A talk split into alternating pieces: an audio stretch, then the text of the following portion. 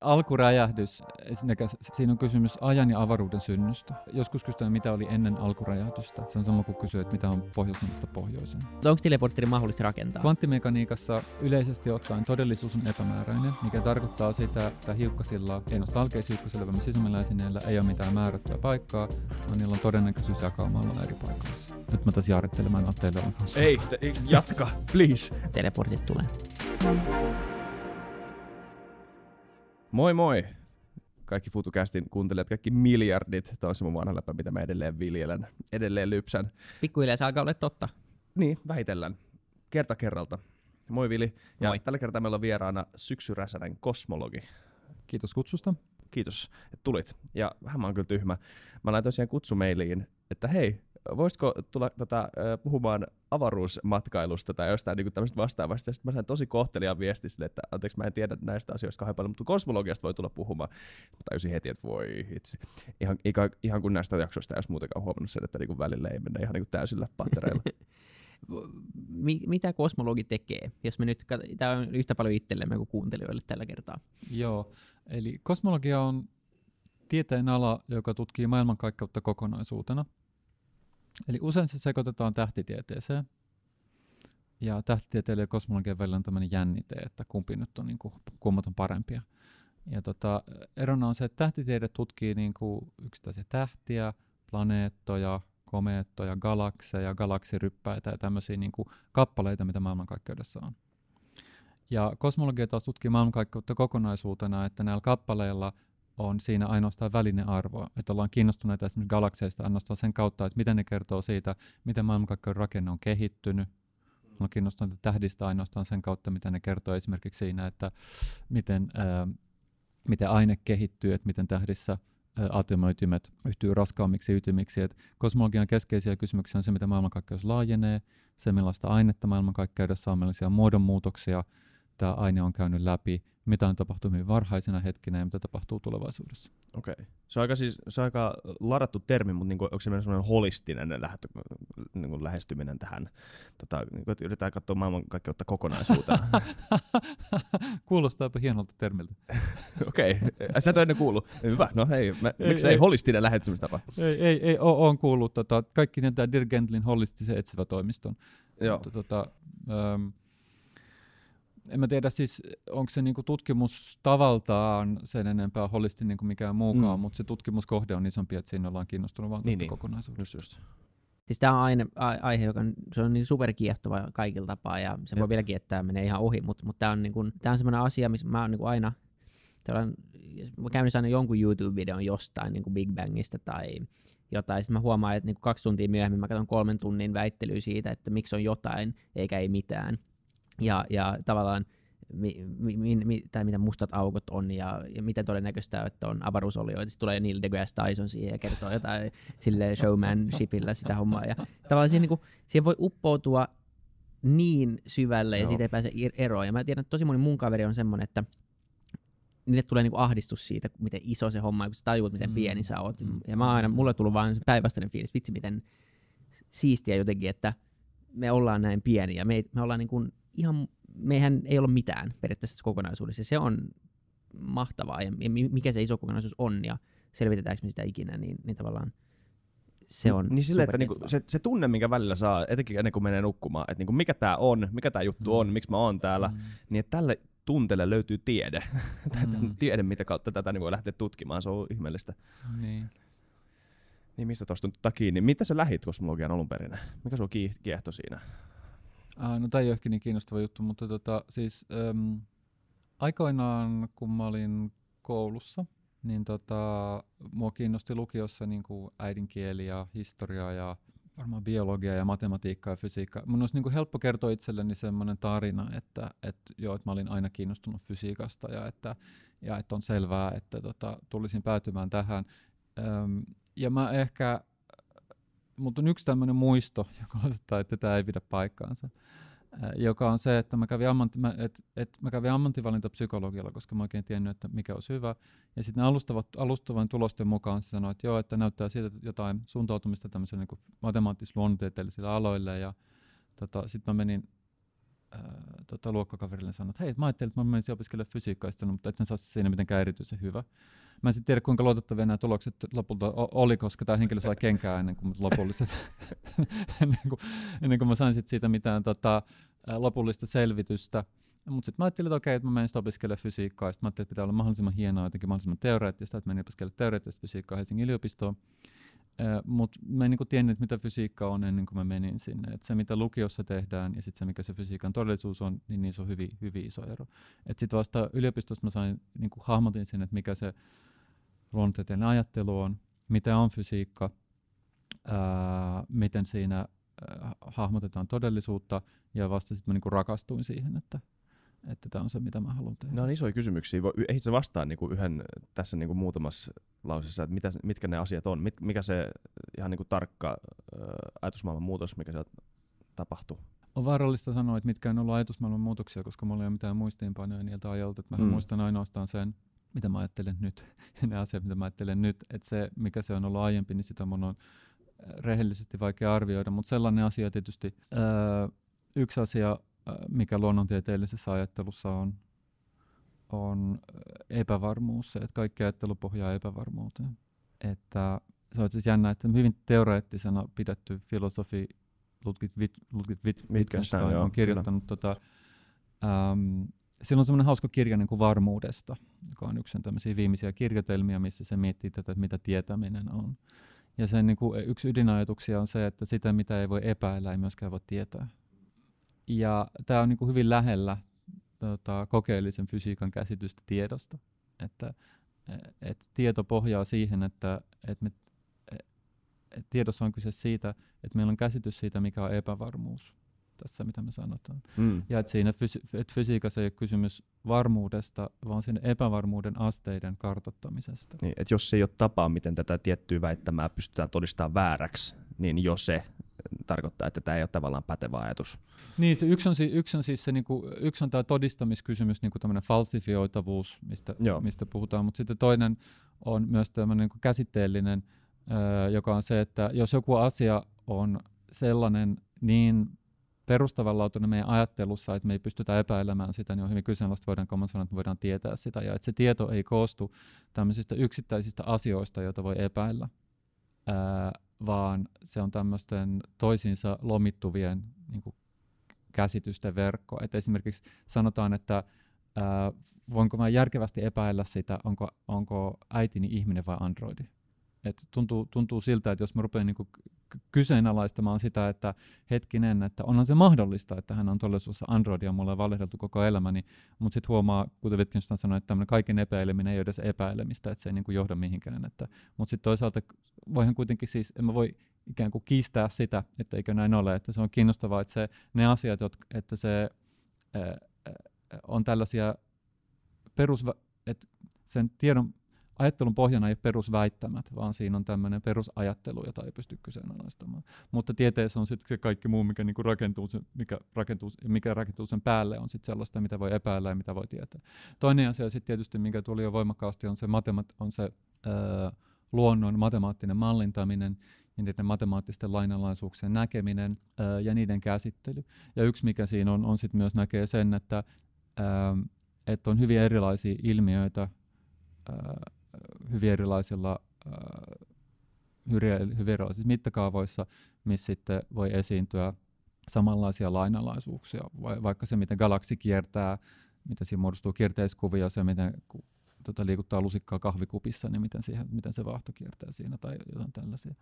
Ja sitten, että, että ymmärtää, että on ne, niin kuin, ne näiden lakien, tällaisten eri lakien realisaatiot maailmassa, millä maailma on, mutta sitten on toisaalta ne lainalaisuudet ja miten niissä realisaatiossa pystyy sitten näkemään sitä taustalla olevaa lainalaisuutta. Ja semmoinen tietynlainen semmoinen uudenlainen kauneuden ymmärrys, mikä siinä on tullut hyvin voimakkaasti, että, että estetiikka on äh, hyvin tärkeässä roolissa fysiikassa.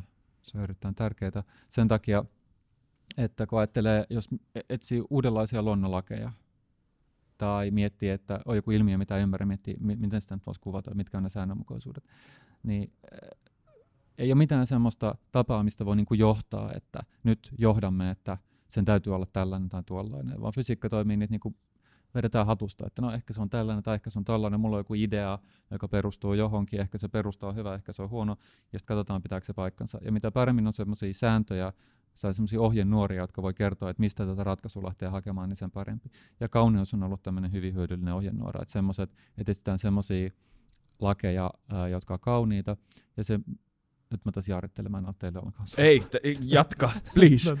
ja, se, mikä tässä, ja se, mikä siinä on sitten kiinnostavaa, usein kun ajatellaan, niin kun puhutaan fysiikan kauneudesta, niin ihmiset ajattelee vaikka, että, että aurinko on kaunis tai, tai lumihiitolat on kauniita tai, tai myrskypilvet on kauniita.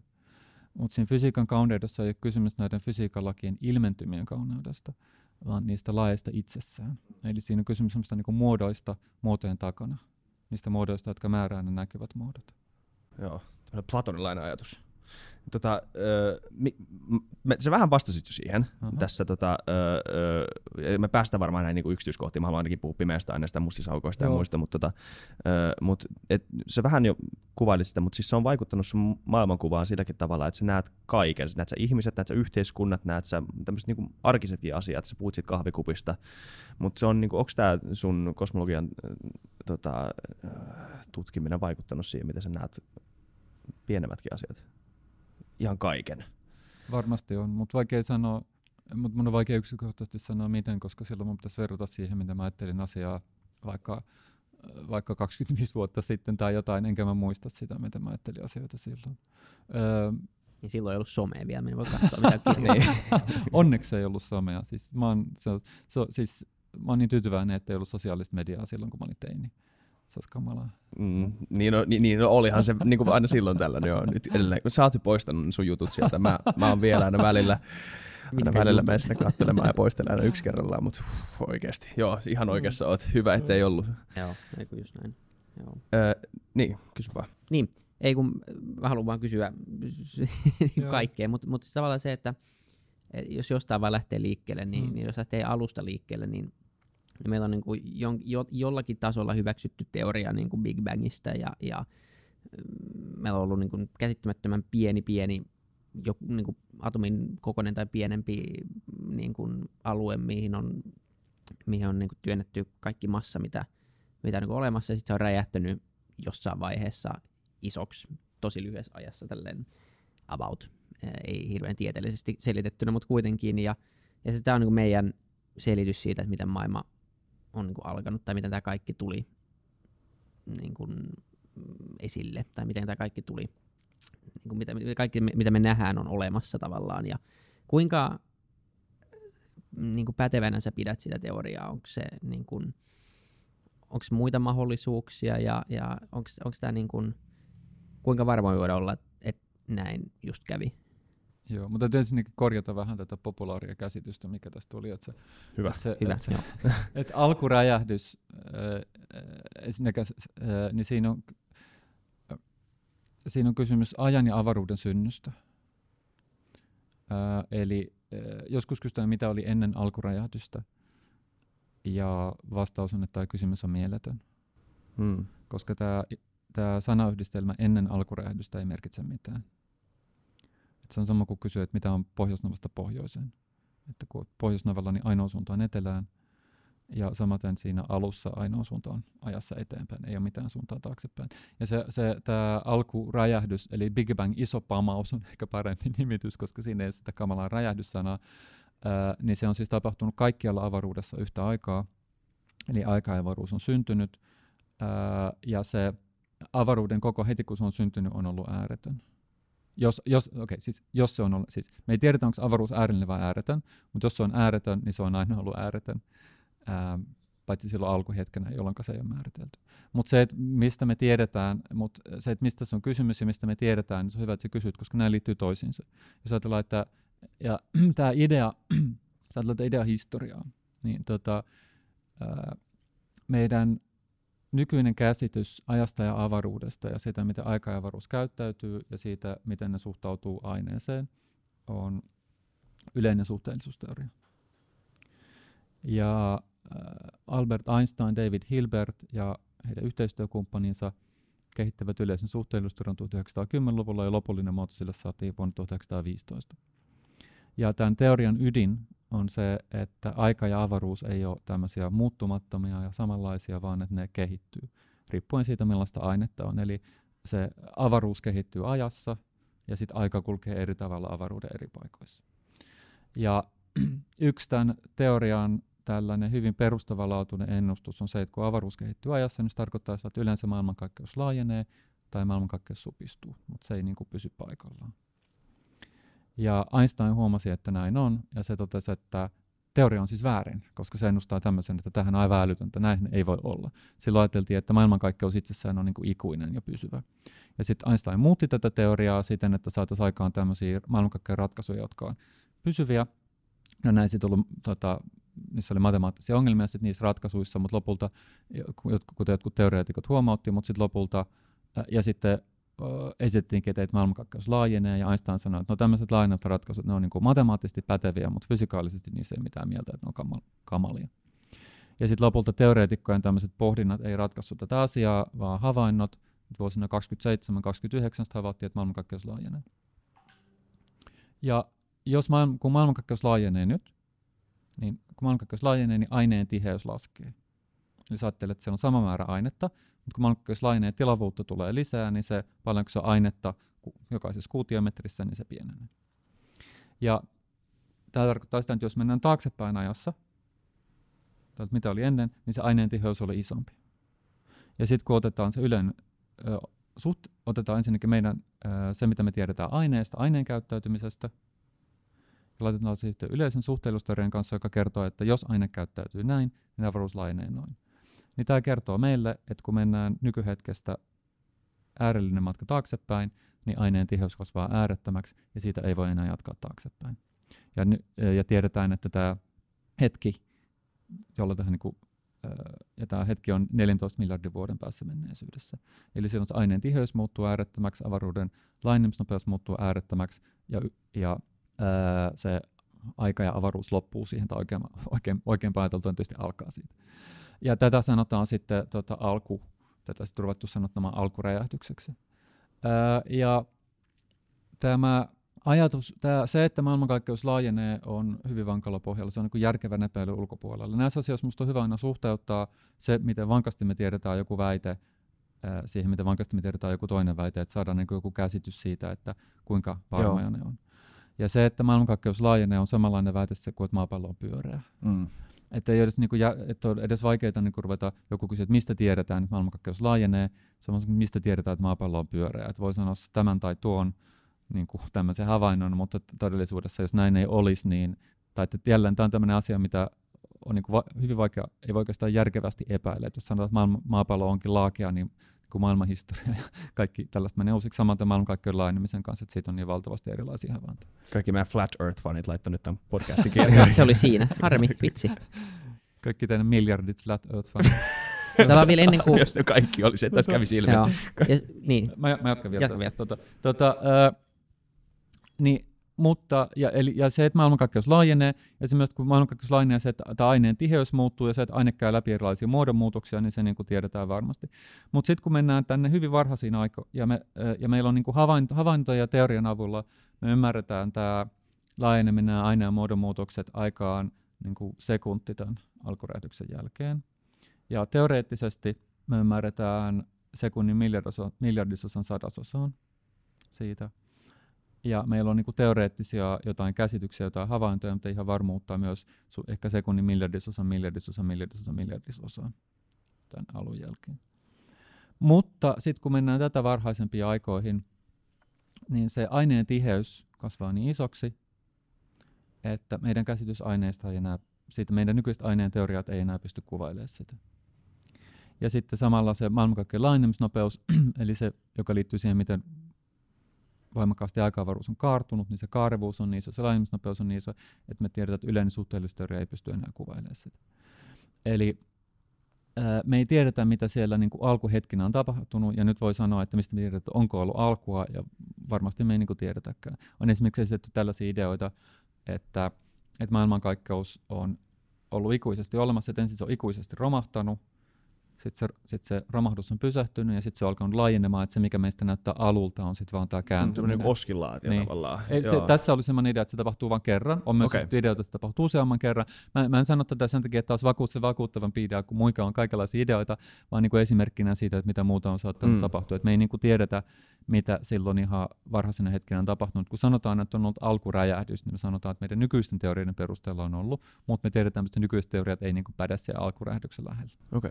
Onko se mahdollista, että se on tupsattu jostain toisesta ulottuvuudesta, toisesta maailmankaikkeudesta ulos, tämä meidän. Joo, sitten tulee, tuota, tulee tähän, että mitä tarkoittaa, että on olla, mitä tarkoittaa tämä sana maailmankaikkeus. Et perinteisesti silloin on ajateltu, että meillä on nämä kolme aikaulottuvuutta, kolme paikkaulottuvuutta, yksi aikaulottuvuus, Ää, ja että se, te, se niiden muodostama kokonaisuus, niin se on maailmankaikkeus. Maailmankaikkeus on kaikki, mitä on. Ja silloin tämä ilmaisu maailmankaikkeuden ulkopuolinen on sama kuin ennen alkuräjähdystä, että se ei niin kuin merkitse mitään kielellisesti. Mutta sitten voidaan tietysti ajatella, että okei, että jos tämä se aika ja avaruus, mitä me nähdään, jos se on kiva osa siitä, mitä on, että jos on olemassa jotain muita tällaisia aika-avaruuksia. Itse asiassa mun väitöskirjatyöni liittyy tämmöisiin ideoihin, missä oli semmoisia malleja, missä on ylimääräisiä ulottuvuuksia. Ja tämä meidän, ää, se mitä me pidetään koko maailmankaikkeutena, on vaan tämmöinen neliulotteinen siivu, 3 plus 1 ulotteinen siivu korkeimmassa, korkeampoluotteisessa avaruudessa, ja sitten on muita tämmöisiä siivuja, missä on tämmöisiä muita aika-avaruuksia. Ää, se on niinku mahdollista, mitään tämmöistä mutta se on semmoista villiä spekulaatiota. Jos kysyt, onko mahdollista, niin monet asiat on mahdollisia. Et fysiikassahan on paljon niin kuin, on semmoisia, mitkä me tiedetään, jotka on niin järkevämpää ulkopuolella niin maailmankaikkeuden laajeneminen. Sitten on sellaisia asioita, ää, jotka on siinä tiedon rintamassa. Sitten on varmaa tietoista epävarmempaa, sitten on semmoista, joka on niin kuin varmeinen massa, niin kuin esimerkiksi se, mitä tapahtuu tällä sekunnin miljardisosan, miljardisosan, miljardisosan, miljardisosan aikoihin, niin sanottu kosmisen inflaation aikoihin – ja sitten on semmoista niin alkuräjähdykseen liittyvää asiaa, jotka on niin kuin puhdasta spekulaatiota. Ja sitten suurin osa spekulaatiosta on semmoista, että osoittautuu, että se ei pidä paikkaansa. Joskus se sitten osoittautuu, että haa, näin se oikeasti meneekin. Mutta on niin kuin syytä ymmärtää näin eri vaiheet, jos kysyt, että voiko olla, niin voi olla. Monenlaista asiat voi olla mahdollisia ja kaikenlaisia ideoita tutkitaan. Mulla on vielä kysymys liittyen siihen äskeiseen selitykseen. Sori, jos se nyt kaikki muut ymmärsivät, mutta mä en ymmärtänyt. Eli siis miten, miten tämä äärettömyys ja sitten se laajeneminen, laajeneminen, miten ne sopii yhteen? Aa, joo, tämä on hyvä kysymys, joo. Tota, että jos maailmankaikkeus on ääretön, niin mitä tarkoittaa se, että se laajenee, että niin. se kokohan on aina ääretön. Se tarkoittaa sitä, että jos me otetaan mikä tahansa äärellinen osa sitä maailmankaikkeutta, rajataan vaikka, että otetaan, vedetään tämmöinen laatikko, että otetaan sinne tietyt galaksit ja näin, ja katsotaan, mitä sille laatikolle tapahtuu, niin ajan myötä se laatikon koko kasvaa ja ne galaksit etääntyy toisistaan. Aa, mm, okay, okay. se, se tavallaan koko koko, tai se niin kuin kokonaisuus, niin ei kuitenkaan suurene jos koko maailmankaikkeuden koko, se on jo ääretön, niin tavallaan... Jos maailmankaik- me ei tiedetä, siis me ei tiedetä, onko maailmankaikkeus äärellinen vai ääretön, ja tämä liittyy siihen, että valo kulkee äärellisellä nopeudella, maailmankaikkeus on äärellisen ikäinen, jota me nähdään vain äärellisen matkan päähän. Ja me ei tiedetä, ja se, sen, se matka, mitä me nähdään, me tiedetään, että maailmankaikkeus on tällä hetkellä se on 50 miljardia valovuotta, se kuinka kauas me nähdään. Se on enemmän kuin maailmankaikkeuden ikä kertaa valonnopeus, koska maailmankaikkeus laajenee. Me ollaan nähty pidemmälle. Me nähdään 50 miljardia valovuoden päähän, ja me tiedetään, että ainakin tällä maailmankaikkeus on ainakin näin iso. Mutta onko se paljon vähän isompi äärellinen, paljon isompi äärellinen vai, vai ääretön, niin sitä me ei tiedetä. Mä oon joskus teorian siitä, että maailmankaikkeus olisi pyöriä. Että se olisi niin kuin vaan pallo periaatteessa tämä koko homma. Ja sen takia se tavallaan kaikki niin kuin, asiat menee vähän pieleen, kun lähdetään tekemään teorioita. Tuosta jälkimmäisestä tiedä, mutta siis tämä pallojuttu. Äh, joo, siis jos ajatellaan, että äh, joo, siis maailmankaikkeudella, sillä avaruudella voi olla äh, erilaisia, siis jos, jos maailmankaikkeus on äärellinen, niin äh, se on silti rajaton millä tarkoitan, että sille ei rajaa, niin kuin sille ei reunaa. Eli se on niin kuin pallon pinta. Et jos sä matkaat pallon pinnalla, niin sitten lopulta palaat samaan pisteeseen. Että samoin pallon pinnalla siinä ei ole mitään rajaa, mutta se on äärellisen kokoinen. Ja siinä ei mitään reunaa. Ja sitten samalla tapaa, jos maailmankaikkeus on äärellinen, niin se on samanlainen, ja sillä voisi olla erilaisia tota, muotoja. Yksi on pallo, mutta siis ei tämmöinen kaksulotteisen pallon pinta, vaan se on niin kolmiulotteinen pallon pinta, jota on vaikea vaikeampi visualisoida. Ei siis kolmiulotteinen pallo, vaan tämmöinen pallopinta. Neliulotteisen pallon kolmiulotteinen pinta. Mutta sillä on samanlainen ominaisuus, jos matkaa johonkin suuntaan lopulta palaa alkuun, mutta on monia muitakin vaihtoehtoja sille, minkä muotoinen maailman mutta se voi olla, että se voi olla vaikka tämmöinen iso donitsi, joka on sitten No, niin, se, on se Donitsi on, mikä mä nähnyt, joo, joo, joo, joo. Tämmöinen Donitsi, tai näitä on sitten erilaisia vaihtoehtoja. Näitä on siis myös tutkittu havaintojen kautta, koska tässä on semmoinen, että jos esimerkiksi, jos maailmankaikkeuden äärellä, e, voisi esimerkiksi olla, että kun me nähdään 50 miljardin valovuoden päähän, niin voi herää kysymys, että miten se maailmankaikkeus on paljon pienempi, ja se valo on vaan niin kuin meni ympäri sinne. Mm. Mutta silloin meidän pitäisi niin kuin nähdä samoja kohteita eri puolilla. Me mm. nähdään se samasta kohteesta tuleva valo, joka sitten on tullut meille monta kertaa. Mm, okay, okay. Ja, tuota, ja tätä sitten on tutkittu, voi katsoa taivaalle, että onko näin, ja vastaus on, että ei ole näin. Harmi. Se Donitsi-teoria jotenkin olisi kiehtova. Voisi silti olla Donitsi, se pitää olla isompi kuin... Niin, tuota, niin isompi kuin mitä minun ollaan päässyt ja nähty. Jo. Niin, just näin. Kun tulee tota, öö, niin kuin, ihan niin kuin puhtaaseen tämmöiseen niin tutkimiseen, niin kuin teleskooppien kautta, yms, yms, satelliittien kautta, niin, niin tämä laajeneminen on sillä tuottaa tähän konkreettisia ongelmia sen takia, että sehän koko ajan niin kuin rajaa sitä viivaa niin kuin tavallaan kapeammalle, että kuinka paljon me oikeasti nähdään, kuinka paljon voidaan tutkita. Eikö tämä ihan niin oikea ongelma, mikä tulee niin kuin tämmöiseen kosmologiaan ja muutenkin ja niin kuin tähtitieteisiin, että niin kuin, et, mä oon kuullut, että tämä voi olla tämä joku niin kuin astronomin pitchi saada enemmän niin kuin, niin kuin rahaa, mikä nyt siinä saa huono asia, koska niin kuin, miksei tähän, tätä pitäisi tutkia, mutta niin mut, mut, mut, että, että, että jos me nyt tänään rakennettaisiin semmoinen iso niin kuin teleskooppi, jolla nähtäisiin niin kuin X määrä mm-hmm. niin kuin pitkälle, niin, niin viiden vuoden kuluttua tämä sama teleskooppi ei enää näkisi niitä samoja juttuja, mitä se näkee nyt. Tämä, on, niin kuin, tämä laajeneminen on sinänsä ihan niin kuin konkreettinen a, ongelma. A, ei ole, tämmöistä ongelmaa ei ole. Se johtuu siitä, että se maailmankaikkeuden laajeneminen on nykyään niin hidasta. Aha. Se ei haittaa, koska että se maailmankaikkeuden se tyypillinen aikaskaala, jolla se maailmankaikkeuden koko muuttuu merkittävästi, on kaikkina aikoina suunnilleen sama kuin maailmankaikkeuden ikä. Mm. Et silloin kun noi, ensimmäiset atomiitymet muodostu, maailmankaikkeuden muutaman minuutin ikäinen, ja silloin todella, että jos odottaa viisi vuotta, niin kaikki näyttää aivan erilaiselta, koska se laajenemiskaala on niin kuin minuutteja, että se on todella nopeaa. Mutta nykyään maailmankaikkeuden ikä, kun se on suunnilleen 14 miljardia vuotta, niin tota, sitten kun 14 vuoden aikana, niin se sitten niin kuin muuttuu miljardisosan suunnilleen se kuva, mikä siellä taivaalla on. Että, okay. että tämmöistä ongelmaa ei ole. Että ne muutokset on aivan mitättömän pieniä. No hyvä. Joo. Miten sitten mustat aukot? Nyt on ollut Joo. viime aikoina vähän uutisia mustista aukoista sekä Joo. se, että sitten saatiin nyt kuva. Se oli iso asia, sitä ei ollut aikaisemmin tapahtunut. Ja Voidaan sit... puhua siitäkin, että mitä se, mikä se niinku itse asiassa oli.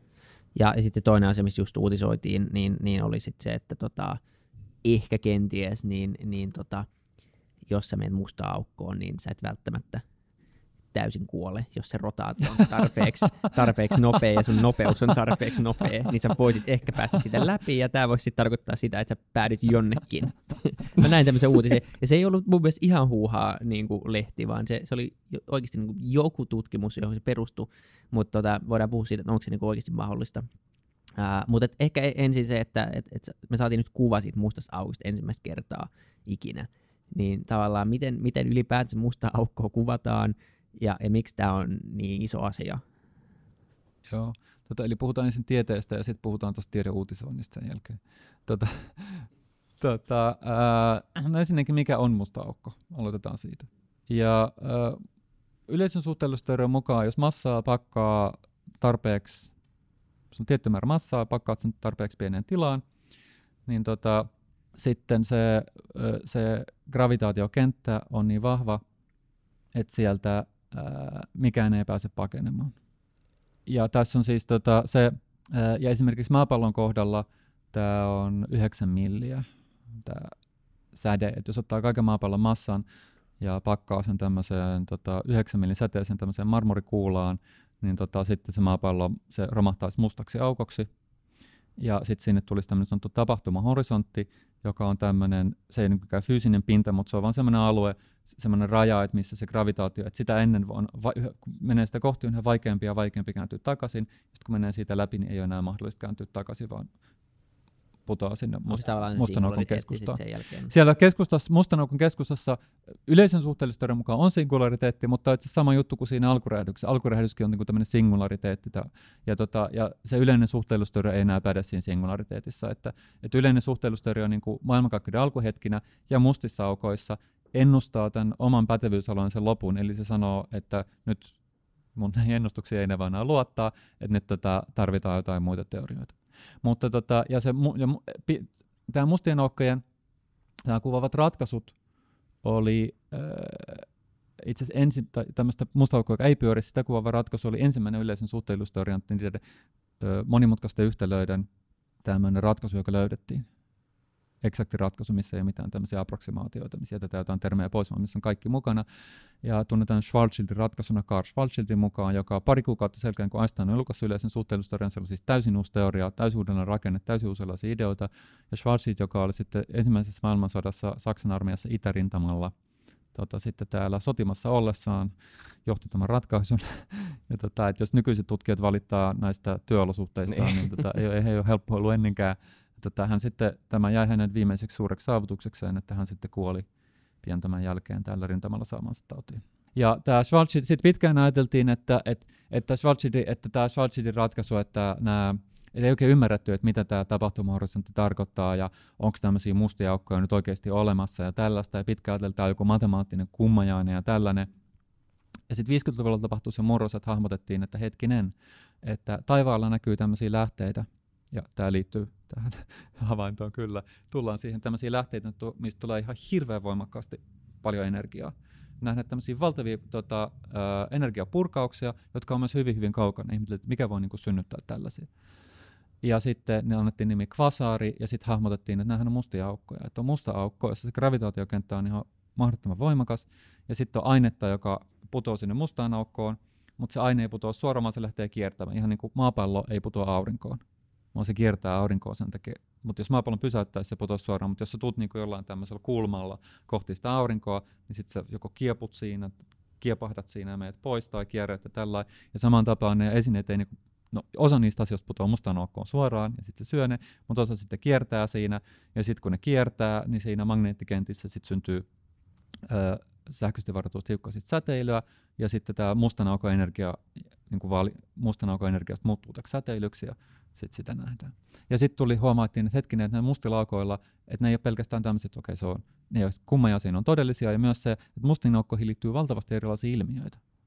Sen takia, koska ne on niin massiivisia, että ne vetää ainetta puoleensa, ja tota, ää, niin, tota, syntyy tätä säteilyä, syntyy erilaisia asioita, että ne on niin kuin tämmöinen valtava rikas tutkimuskohde. Ja sitten on lähestytty sitä, että okei, näitä kvasaareja on siis nähty satoja tuhansia. Että se, että onko aiemmin ollut mitään tietoa, onko musta joukkoja olemassa, niin joo, meillä on niin satoja tuhansia datapisteitä tästä aiheesta.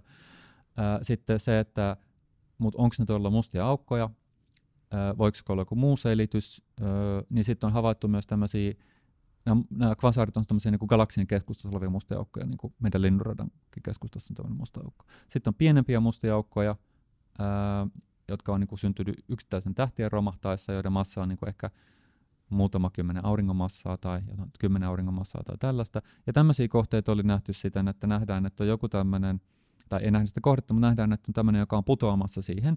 Ja sitten kun se putoaa, niin nähdään, miten sen taajuus muuttuu, että se, se lähettää erilaista signaalia, kun se gravitaatiokenttä muuttuu, ja sitten yhtäkkiä sitten signaali loppuu on hiljaista. Mm, ja jos taisi joku, mm. oikein joku tähti tai joku mihin se, niin sitten näkyy, että se, että se rysäyttää siihen ja siitä tulee vielä isompi signaali.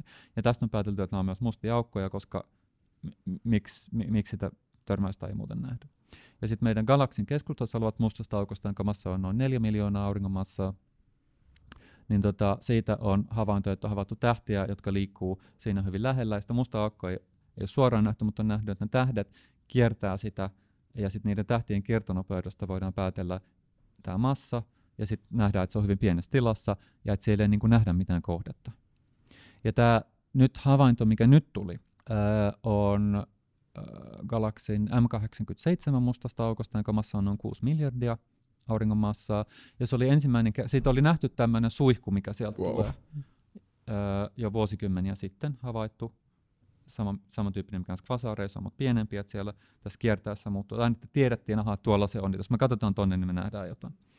Ja se, mitä mustasta aukosta sitten näkyy, vaitella, tota, niin ne on tietysti se, on se kiertomäkiekko ja suihku, minkä voi nähdä, mutta jos katsoo ihan ihan lähelle, ää, niin, ää, pit, niin pitäisi näkyä sellainen musta alue ja sitten sen ympärillä paljon valoa. Koska se musta aukko se on niin massiivinen, että se taivuttaa paljon valoa, joten itse asiassa katsoo suoraan niin sitä musta aukkoa kohti, niin näkee miltä sen takana näyttää. Koska se takana tuleva valo taipuu siinä mustassa aukossa ja sitten tulee meille. Okay, Eli mä, sitä voi, mä niinku luulen, nähdä, sitä voi nähdä 360 astetta se mustan, tai sitä voi nähdä sen mustan aukon kokonaan. Okay. Tai hetkinen, 180 astetta ainakin. Tota, näkee sen kokonaan. Et siinä näkyy semmoinen tota valo, ja sitten kun siinä ympärillä kiertää ainetta, niin siinä pitäisi nähdä, että se, se osa aineesta, kun tulee meitä kohti, näkyy kirkkaampana, ja se, mikä menee pois, näkyy vähän himmeämpänä. Ja se on, mitä tässä kuvassa tismalleen näkyy, että siinä näkyy tää, se, se ainekiekko, joka kiertää, ja sitten siinä näkyy se mustan aukon varjo, eli tota, missä sitä aineesta tulevaa valoa ei ole. Ja se, se on niinku ällistyttävä saavutus, että tällä että pystyttiin näkemään se, siis tämä on siis miljoonia valovuosien päästä pystyttiin näkemään se melkein sinne mustan aukon tapahtumahorisonttilla asti. Sitä ihan tapahtumahorisonttia näy, koska käytännössä siinä tapahtumahorisontin ulkopuolella on semmoinen alue, joka on kaksi, kaksi puoli kertaa, jonka säde on niin kuin kaksi puoli kertaa tapahtumahorisontin säde, jos on semmoinen, että se valo käytännössä putoaa sinne. Siitä olisi periaatteessa mahdollista päästä pois, mutta käytännössä valo aina putoaa sinne mustaan aukkoon. Että jos valo menee siitä liian läheltä, niin sitten se jää kiertämään ja lopulta päätyy sinne tapahtumahorisonttiin. Mutta joka tapauksessa nähtiin se melkein tapahtumahorisontin niin kuin koko luokkaa, tai tapahtumahorisontin koko luokkaa oleva kappale. Ja äh, tämä tieteellisesti tämän havainnon arvo ei ollut kauhean suuri vielä sinänsä, että se esimerkiksi yleistu, että kun on erilaisia vaihtoehtoja, mitä jos se on musta aukko, mitä jos se on jotain muuta, jotka kaikki jotain paljon spekulatiivisempaa, vielä villimpää, mutta tämä pystyy rajaamaan niitä hyvin, hyvin heikosti, että koska se havainto ole niin kauhean tarkka, mutta se on niin kuin, ensinnäkin periaatteellisesti tietysti mahtavaa, että nyt nähtiin, että musta aukko. Ja sitten toiseksi se, että tätä kohdetta voi nyt sitten myöhemmin katsoa uudelleen tarkemmin, olkoonkin, että tämäkin oli jo hyvin, hyvin vaativa, että jotta saadaan ne, se kuva niin tarkaksi kuin se on, niin tota, äh, siihen vaaditaan, vaadittiin teleskooppi, joka on niin tuhansien kilometrien kokoinen, ja käytännössä mitä se tehtiin, että on teleskooppi. Mitä? Miten se voi olla? Se perus zoomi. Niin aivan, mutta, aivan, mutta tota, mikä on teleskooppi? Jos ajattelet, teleskooppi on tarkoitus, jos sulla on teleskooppilautanen, niin siinä on ideana se, että samaan aikaan otetaan sitä valoa, äh, mitataan se valo, joka tulee sen lautasen joka kohtaan. Se, se on mikä teleskooppi. Ja nyt tämmöistä tuhansien kilometrin kokoista teleskooppia ei ole mahdollista teknologisesti rakentaa, mutta tätä voi korvata siten, että sä oot teleskooppeja eri puolilla maailmaa, ja ne toimii niin kuin sen saman teleskooppilaut, jättimäisen teleskooppilautasen osina. Ja silloin ei saa semmoista kokonaista kuvaa. Itse asiassa ne kuvat, mitä lehdistössä oli, siitä, niin ne ei ole niin kuin valokuvia, ne on tämmöisiä algoritmin rekonstruktioita, koska oikeasti mitä siitä näkee on vaan semmoisia pieniä palasia, mitä ne teleskoopit, mm. Et siinä on niin useita teleskooppeja ympäri maailmaa, ja sitten ne teleskooppiparit näkee aina semmoisen pienen siivun siitä, että se on, kun sä että sulla on kuva, sitten sä näet siitä siivuja tällä tavalla, sitten sun pitää rekonstruoida, että mikä se koko kuva on. Siksi on Photoshop-velhoja onneksi. okay. Joo, wow, ja, tota, okay. ja, se, et, et se, ja kun se, niiden etäisyys on tuhansia kilometrejä, mutta samaan aikaan se niiden, se niiden, kun sä yhdistät ne eri kuvat, jos sä ajattelet, että jos sä haluat nähdä kohteen ja saatat kahdella eri kameralla siitä, saat nähdä mikä se on, niin sun täytyy tietää, mikä niiden kameroiden öö, suhde on toisiinsa. Muuten sä et pysty re- rekonstruoimaan sitä kuvaa. Et jos sulla on vain kaksi kuvaa eri suuntaan, niin täytyy tietää, mikä se eri suunta on. Muuten sä et tiedä, mikä se kokonaisuus on. Joten, ja tässä, kun se valon aallonpituus on millimetrejä, niin niiden, niin niiden tuhansien kilometrien päässä toisistaan olevan teleskooppin etäisyys pitää tietää millimetrin tarkkuudella, että sen kuvan voi rakentaa. Mä tiedän, miten me otetaan seuraava Futugas vieras selfie. Mitä? Mä tiedän, miten me otetaan seuraava Futugas vieras selfie. Joo, ne teleskoopeilla kyllä, ja sitten me rekonstruoidaan se millimetri tarkkaan. Joo. wow. Okei. Okay. Uh, haluatko ottaa kiinni jostain tuosta ja kysyä jotain? Niin. Kysytkö vai mennäänkö me tähän toisiin ulottuvuuksiin? Ja, jatketaan, joo, joo, jatketaan. Joo, jos, jos me voidaan vaan olla hiljaa. Siis joo, niin, tavallaan kun oli jonkin, jonkinlainen uutisointi siitä, että näiden läpi, ja tätä on spekuloitu, niin kun, mä olen aina kuullut tänne, että niiden, niiden läpi kun sä meet, niin sä päädyt jonnekin. Joo. Nyt oli tullut jonkinlainen äh, teoria siitä, että siihen liittyy pyöriminen ja tarpeeksi kova nopeus. Mä etin sen samaan aikaan, kun sä kerrot, miksi se ei pidä paikkaansa, mutta mä, tota, mä etin sen tästä. joo, tota, joo, jos tarkastellaan pyörivää No ensinnäkin, jos tarkastellaan sitä ratkaisua, ajatellaan sitä ratkaisua, minkä Karl Schwarzschild itärintamalla löysi, mikä kuvaa tätä mustaa aukkoa, joka on siis tämmöinen, ensin musta aukko, joka ei pyöri, tämä on niin paljon helpompi tapaus. Ja se on myös sellainen ratkaisu, joka on niin ikuinen, että se on aina ollut olemassa, tulee aina olemaan, ja siis tietenkään myös kuvaa oikeita mustia aukkoja, jotka syntyy jossain vaiheessa. Mutta tarkastellaan sitä, niin siinä on olemassa se musta aukko, sitten kun katsoo tarkemmin musta aukko, ja sitten on se meidän se mustan aukon ulkopuolinen maailmankaikkeus, ja sitten on toinen mustan aukon ulkopuolinen maailmankaikkeus, josta voi myös pudota mustaan aukkoon, mutta minne me ei voida mennä. Et se musta aukko on niin olemassa meidän maailmankaikkeudessa ja toisessa maailmankaikkeudessa. Lisäksi on olemassa valkoinen aukko, joka on olemassa näissä molemmissa maailmankaikkeuksissa, josta se on mustan aukko niin kuin samanlainen, mutta toisin, toisin päin, eli se on semmoinen, sinne ei voi mennä, mutta sieltä voi tulla mitä vaan. Joo. Ja, tota, ja, ää, ja sitten, eli jo tässä pyörimättömässä mustassa aukossa on tämmöistä kaksi maailmankaikkeutta, mutta siihen toiseen ei vaan voi kulkea siinä.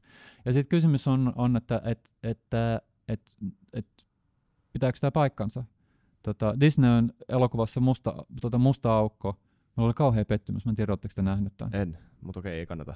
No niin, mutta se, se, se elokuvahan on, elokuvahan on mainio, se on ihan, ihan niin robotteja, no musta kauhean Disney-äänet, mutta tota, niin on semmoisia romuluisia robotteja, ja tämä on tehty niin kuin Star Warsin menestyksellä ratsastamaan. Siinä on sitten tämmöinen puhdas skifi-elokuva, robotteja ja muuta, mutta sitten se on tämmöinen avaruusalus, joka on niin putoamassa mustaan aukkoon siinä elokuvassa. Ja tota, ainakin mun muistikuvissa on robotti hyvän näköisiä, älkää nyt Tota. Mutta tota, ja näin. Mutta sitten kun ne putoaa sinne mustaan aukkoon, ne päätyykin helvettiin. Mä olin sillä että, että ei, ei Pitää. Ja, tota, ja, ja, ja tota, mä joudun nyt tota, tuottamaan teille sitten kanssa pettymyksen, okay. tota, että, mutta se on tästä tapauksessa ei päädytä helvettiin eikä toiseen, se on ihan hyvä. toiseen maailmankaikkeuteen. Ehkä se on hauskaa, mä tiedän. tota, mä, mä löysin se artikkelin. Joo, tota, eli näissä pyörimättömässä tapauksessa, niin tämmöinen joo, tämmöinen toinen maailmankaikkeus on olemassa ja tämä valkonaakko on olemassa, jos tarkastellaan sellaisia matemaattisia ratkaisuja, missä, missä on olemassa pelkästään se musta aukko, vaan yksi musta aukko ja se on ikuinen eikä pyöri. Ja tota, todellisuudesta, kun otetaan huomioon, että tämä musta aukko syntyy jos, jossakin vaiheessa, ja että ne mustat aukot vähän pyörii, niin sitten tämä rakenne on erilainen. Jos tarkastellaan mustia aukkoja, jotka pyörii, niin niissä tämä rakenne on sitten semmoinen, että näitä maailmankaikkeuksia, jos otetaan yksi musta aukko, joka pyörii, niin sitten näitä muita maailmankaikkeuksia on loputtomasti. Että sitten on tämmöinen toinen maailmankaikkeus, sitten on taas toinen ja toinen ja toinen. Mutta jälleen, jos otetaan huomioon se, että mutta nämä on niin tämän ratkaisun matemaattisia piirteitä, jotka ei kuvaa todellisuutta. Et fysiikassahan on teorioilla on paljon erilaisia ratkaisuja, mutta eri asia on sitten se, että mitkä on semmoisia, mitkä vastaa todella kuvaa meidän maailmankaikkeutta. Ja todelliset mustat aukot syntyy, maailmankaikkeudessa on todellisuus muutakin kuin nämä, must, muutakin annetta kuin nämä mustat aukot, ja sen takia nämä, näitä muita maailmankaikkeuksia näissä ratkaisuissa nyt luultavasti ei ole olemassa. Mutta se, että tiedeuutisoinnista on tämmöinen asia, joka pulpahtaa esille siis, siis hyvin usein. Öö, ja se on niin kuin yksi tiedeuutisoinnin ongelmia mun mielestä, on se, että ei erotella sitä, että mikä on sellaista, mikä tiedetään, mikä on sellaista, mikä arvellaan, että näin ehkä on, mikä on uutta villiä spekulaatiota ja mikä on semmoista villiä spekulaatiota tai ideoita, jotka on tunnettu kymmeniä vuosia. Ja mä en yhtään ihmettele, että julkinen ymmärrys tällaisista asioista on huono, koska näitä ei käsitellä, siis tämmöisiä perusasioita tieteestä, mutta ei käsitellä kunnolla koulussa, ja sitten tiedeuutisointi on aivan käsittämätöntä. Et mä muistan, kun mä olin aikana se, hiukkasfysiikan tutkimuslaitos CERNissä pari vuotta tutkijana, ja sitten meillä on tämmöinen tota, kosmokahvi, missä tota, juodaan kahvia aamulla ja keskustellaan, että minkälaisia tieteellisiä artikkeleita on ollut. Ja sitten joku otti sieltä läppäriltä, että hei, BBCllä on ollut tämmöinen, että joku tämmöinen havainto, että nähdään jotenkin neutronin tähden sisällä. Joku sanoi, että neutronin tähden sisällä voi nähdä, mitä ihmettä tämä on. Sitten se luki sen BBC-jutun, ja me oltiin siinä, siis siinä oli kosmologia, astrofysiikka, hyökkäysfysiikoita. Ei nyt kukaan asiantuntija just tältä alalta, mutta meillä on kuitenkin aika paljon niin tietämystä niin kuin tiimalta, ja me oltiin kaikki sellainen, että me ei ymmärretä yhtään, mitä tässä artikkelissa sanotaan, että mistä tässä on kysymys. Oh. Hmm. Mutta musta se on tavallista. Koska... Ja olisi mennyt läpi joltain niin tallaajalta ihan, niin kuin, olisi lukenut läpi ja sitten wow. Niin, mutta niissä, niin. mut musta niissä on usein, usein ongelma se, että ne toimittajat, että ne toimittajat kirjoittaa asioista, mistä ne ei ymmärrä, hahmottamatta sitä, että ne ei ymmärrä. Et mä olen huomannut, että niin hyvin tiedottomat ja huonoin tiedottomat ero on se, että ne hyvät tiedottomat, että kun ne selittää jotain korkealle, ne sanoo, että hei, et nyt stoppi, että mä en ymmärtänyt, mitä sä sanoit. Että voit, voit sä selittää tuon, koska näette, että niiden täytyy itse ymmärtää se, e, jollain perustasolla, että ne voi selittää sen. Ja huonot tiedot on sellaisia, että siinä on niin jargonia ja toistetaan jotain lehdistötiedotteita. Ja etenkin kun toi, tutkijoilta tulee kaikenlaisia lehdistötiedotteita, e, joissa sitten enemmän tai joskus vähemmän rehellisesti sanotaan, mitä on tehty ja mikä se merkitys on. Ja sitten toimittajat joskus ajattelevat, että, että tulee tiederyhmältä lehdistötiedote, tähän pitää totta, mitä tässä sanotaan. Nyt katsotaan, mitä se lehdistötiedotteessa on, ja kirjoitetaan se lehteen. Et siinä ei ole mitään semmoista kriittistä arviointia. Niin, niin että jos mä, en, jos mä en saa sitä kirjoitettua, niin mä oon huono mun työssä jotenkin. Niin, mutta miettikää, on se vuosina klikkiotsikko tavallaan, että nyt, nyt niin. pystyy aika matkustaa mustan aukon läpi ja kaikki on mahdollista, tai nyt pystyy menemään toiseen maailman ulottuvuuteen, tai mitä tahansa. Et, mutta et, se on se ongelma, se on mun mielestä niin kuin median laajempikin ongelma ihan kaikissa mm. uutisoinnissa. Tämä oli toisaalta kyllä ihan niin kuin suora niin kuin, tavallaan niin kuin kuitenkin tieteellinen tutkimus ja artikkeli, tai se on ainakin kirjoitettu, se on tullut yliopistosta, niin on pikkasen, mä osaan tai haluan luottaa tätä vähän enemmän kuin, niin kuin suoraan Iltalehden artikkeliin, mutta tässä oli vaan, puhuttiin just tästä pyörivästä ää, mustasta mm. aukosta ja siitä, että tämä singulariteetti teknisesti pitäisi olla siellä keskellä niin heikompi, jolloin se sinne meneminen niin, niin tota, voisi olla niin tavallaan mahdollista. Tämä on se, mistä se puhuu. Sitten pitääkö se paikkansa vai ei, niin, niin se on varmaan niin kuin, sitten taas toinen si- siis ei siinä singulariteetti on heikompi, mutta jos se musta aukko pyörii, niin se, niin se horisonttirakenne on monimutkaisempi. Et esimerkiksi sen lisäksi on sellainen raja, mistä ei enää niin pääse takaisin ylös, on myös sellainen raja, minkä jälkeen on pakko pyöriä sen mustan aukon mukana. Ja on totta, että kun katsoo näitä pyöriviä musta ratkaisuja, niin jotkut ratkaisut on sellaisia, että kun niissä menee sinne hyvin syvälle ja sitten pyörii ja tulee takaisin, niin voi tulla takaisin ennen kuin meni sisään. Mutta ne ratkaisut, missä tämä on mahdollista, on sellaisia, jotka ei, ei, ei, ei kuvaa todellisuutta. Okay. Sitten toinen juttu, ihan varmaan tämmöinen mm-hmm. asia, mistä niin suuri osa ei myöskään varmaan tiedä, en minäkään, mutta kaikki on kuullut. Pimeä aine, mitä se on? Miten se toimii? Joo, tota, tämä on yksinkertainen juttu. Okei, okay, tota, hyvä. Pimeä aine on siis ainetta, joka on näkymätöntä. Jos mä sanon tarkemmin, se on ainetta, joka me havaitaan ainoastaan sen gravitaatiovuorovaikutuksen avulla. Eli kun katsotaan taivaalle, niin me nähdään, että aineen ja valon liikkeisiin – vaikuttaa joku massa, jota me ei kuitenkaan nähdä. Et me ei nähdä, sit se ei lähetä valoa, se, se ei ime valoa, se ei niinku peitä mitään, pimeä aine ei niinku peitä mitään taakse, se on vain näkymätöntä. Ja luultavasti kysymys on vaan siitä, ja suunnilleen 80 prosenttia maailmankaikkeuden aineista on tällaista pimeää ainetta. Ja 20 prosenttia on sellaista, mikä koostuu atomittomista elektroneista, eli tästä, mistä mekin ollaan tehty. Ja luultavasti tämä pimeä aine siis vaan koostuu jostain hiukkasista, jolla ei ole sähkövarausta. Että tämä kuulostaa hirveän eksoottiselta tällainen niin kuin arkesti ja pimeä ainetta on siis luultavasti tässäkin huoneessa, sitä menee meidän kehoja läpi koko ajan. Niin kuin, oh, onpa ihmeellistä. Wow. Ää, mutta tota, se on vaan tämmöistä hiukkasia, millä ei ole sähkövarausta, että mä näen sut sen takia, että auringonvalo tota, osuu sun ihon näiden elektro, ihon elektroneihin, niin sähkövaraukseen, kimpoaa siitä ja sitten osuu mun elektroneihin. Et jos sulla olisi elektroneja, niin se menisi vain läpi, jos se olisi sähkövarauksia. Ja myös se, että mä pystyn koskettaa suhun, liittyy myös sähkövaraukseen. Kyllä, kyllä, kyllä, joo, kyllä. Niin, että tota, sen huomaa, että samanmerkkiset sähkövaraukset hylkii tosiaan, että jos painaa kättään tätä pöytää vasten, niin se hylkii, ja mitä lähemmän niitä sähkövarauksia tuo, niin sitä enemmän se hylkii, että tämä on niin kuin helppo havaita. Mutta jos tässä pöydässä ei ole sähkövarauksia, niin mun käsi menee siitä läpi. Eli tämä pimeä aine on sitten tällaista, joka ei, ei kosketa, tavallista ainetta ei kosketa hyvin heikosti, eikä näy. Ja sinänsä se, että, että on kaikkialla jotain näkymätöntä asiaa, niin se ei ole mikään uusi juttu. Että 1800-luvulla löydettiin sähkömagneettiset aallot ja täyttiin, että valon lisäksi on muutakin, valon sähkömagneettisäteily on muutakin, ja nykyään meillä on tietysti äh, infrapuna-aaltoja, mikroaaltoja, radioaaltoja, tämäkin menee radioaaltojen välityksellä. Tämä huone on täynnä näkymätöntä säteilyä, mutta meille se on niin kuin arkista, että jos, jos näkymätön säteily on sellaista, mikä meidän on normaalia, niin me tiedän, se näkymätön aine nyt sen kummempaa. Mm. Eikö se kuitenkin niin. Niin kuin tosi iso prosentti ää, kaikista aineista on just sitä niin kuin pimeää? Kyllä, että se pimeä aine on se, mikä määrää esimerkiksi sen, että millaisia, tai silloin pääasiallinen rooli siinä, että minkälaisia rakenteita maailmankaikkeudessa muodostuu. Että voi sanoa, että, että jos ajattelee joulukuusta, niin se näkyvä aine on vain ne joulukuusen valot. Jos sä katsot pimeydessä, niin sä näet pelkästään ne valot, mutta pimeä aine on se runko. Että se määrää sen, miten... Miten tiedetään, että tämmöinen on olemassa? Joo, tota, tästä oli Öö, sitten että on havaittu, että asioita, jotka liikkuu ympäriinsä ja sitten gravitaation vaikutuksesta ja sitten ei nähdä, että missä se massa on.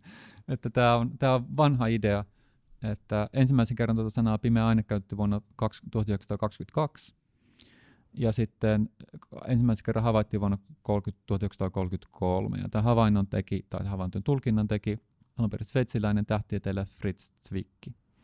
Ja hän katsoi Kooma-nimistä galaksirypästä. Galaksiryppäät on siis tämmöisiä galaksien kasoja, missä on galakseja, jotka niiden painovoima on sitonut toisiinsa ja sitten ne kiertää toisiaan. Et se on tämmöinen epämääräinen niin pilvi rypäs galakseja.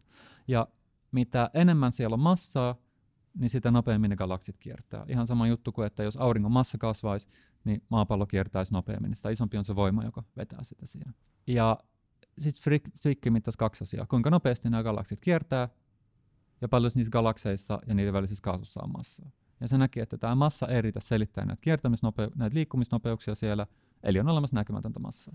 Kesti sitten vuosikymmeniä ennen kuin tämä idea toilla hyväksyttiin, ja siitä oli sitten paljon muitakin havaintoja, että nähdään tämmöisiä liikkeitä, mitä ei voida selittää millään muulla kuin tällaisella.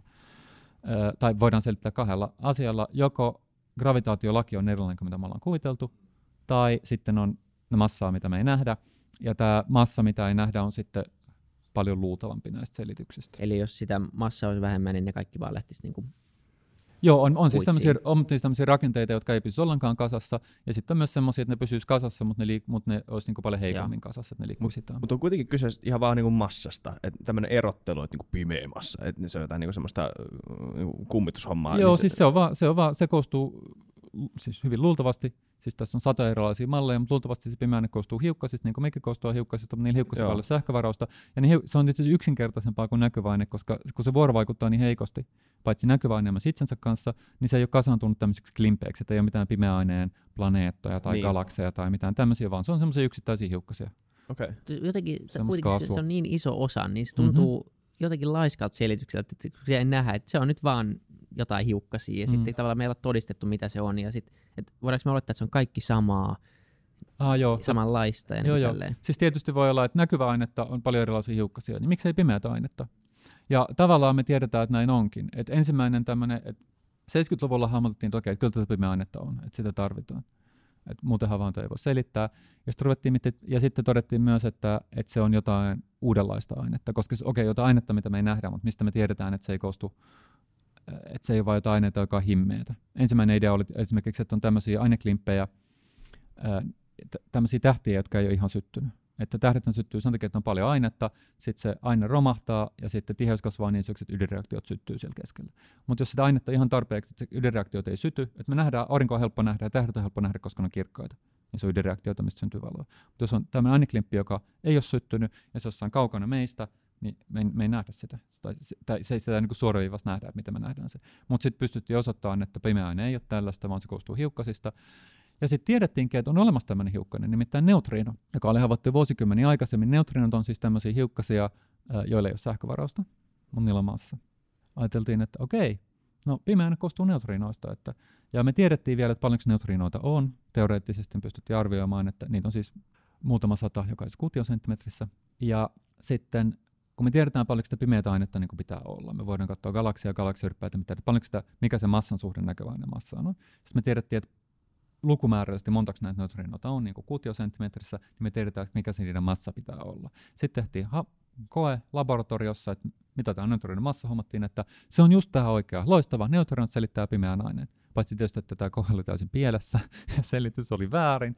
Ja tämä on hyvä esimerkki, miten tieteessä usein tämmöiset niin ilmeiset ideat, että näin se varmasti menee. Nyt palaset sopii yhteen, osoittautuukin vääriksi ja oikea ratkaisu jossain muualla. Mutta neutrinoja on siis olemassa, niillä on massa, mutta ne muodostaa ää, pienen osan ää, tästä pimeästä aineesta, siis jotain alle, no niiden massa ei tiedetä, mutta siis alle prosentin luokkaa varmaan, ja neutrinoja on kolme erilaista. Et siinä mielessä voidaan sanoa, että okei, pieni osa siitä pimeästä, hyvin pieni osa pimeästä aineesta on selitetty, että se on näitä neutrinoita, Öö, ja sitten että se, että onko se loppuosa, että onko se vain yksi hiukkanen vai onko se useampia hiukkasia, niin sitä me ei tiedetä. Yksinkertaisemmissa malleissa se on vain yksi, yksi, yksi hiukkanen, ja jotain perusteita ajatella, että se on vain yksi hiukkanen, mutta yk, se, että joku malli on yksinkertainen, ei tarkoita sitä, että se on oikein. Niin. Voi olla, että niitä pimeänä hiukkasia on usein, että se on mahdollista. Okei. Okay.